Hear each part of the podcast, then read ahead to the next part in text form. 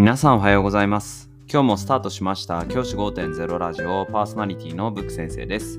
僕は現役の教師です。学校で働きながらリスナーの先生たちが今よりちょっとだけいい人生を送れるようなアイデアを発信しています。より良い授業、学級経営、働き方、同僚、保護者、児童、生徒との人間関係、お金のことなど、聞かないよりは聞いた方がいい内容を毎朝6時に放送しています。通勤の後から10分間聞き流すだけでも役立つ内容です。一人でも多くのリスナーの先生たちと一緒に良い教師人生を送ることが目的のラジオです。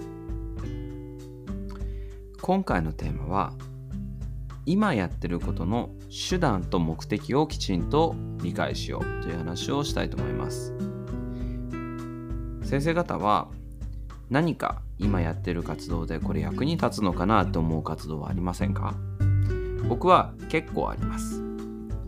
僕がそういう時に考えるのはこれの目的は何だろうなこの活動をやる目的は何だろうなっていうことを考えることです。例えば僕は子供たちとの日録子供たちが書く日記とのや日記でのやり取りを基本的に週に1回か2回しかコメントはしません。それ以外に関しては線を引くだけっていうようにしています。これは何でかっていうとこの日録のやり取りの目的って何かっていうとそのやり取りを通じて子どもたちとの信頼関係を築くことにあると思うんですよね。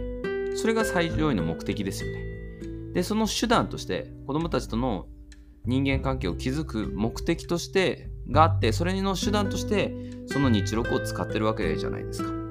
であれば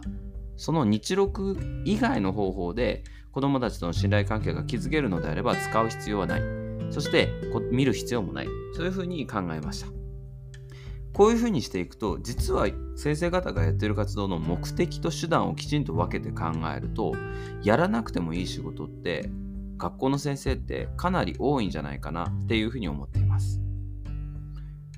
もう一つ、掲示物なんかもそれです。掲示物も別に目的は何かっていうと掲示するんですから子どもたちが見るっていう目的ですよね。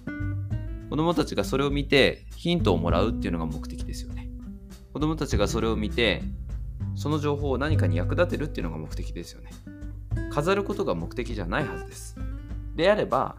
係の掲示物なんていうのは別に作らなくてもいいですよね。その係の子が分かってればいいわけですから。ただしその係の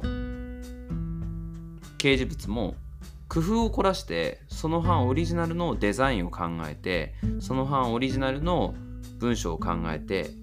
ていう風にやっていけば子どもたちの表現力を鍛える活動として成り立つ可能性もあります。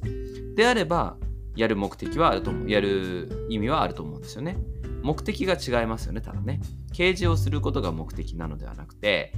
掲示をする目的以外にそこに表現をすることが目的になった。これで掲示物を作る意味があると思うんです。そういう目的がないのであればただ作業として作るのであればそんなことはやる必要ないなというふうに思います。このようにですね手段と目的をきちんと分けていくことで先生方の仕事は劇的に楽になる。ケースが多いと思います。僕も常に自分が今からやる仕事の目的は何だろうか。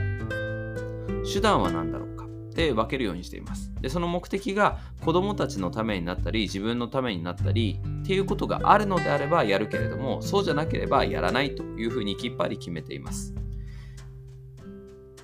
ただね現実問題きっぱり決めて全くゼロの仕事にするかできるかって言ったらそんなことはなくてやっぱりちょっとやらなきゃいけないこともあるんですけどそういう時にはセーブをして仕事をしています。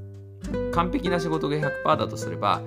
40%ぐらいの仕事を大体で仕事をしています。先ほどの日録もそうです。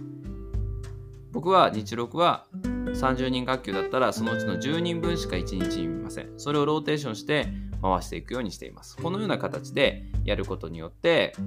仕事のセーブをしながら目的を達成していく。そういうふうに進めています。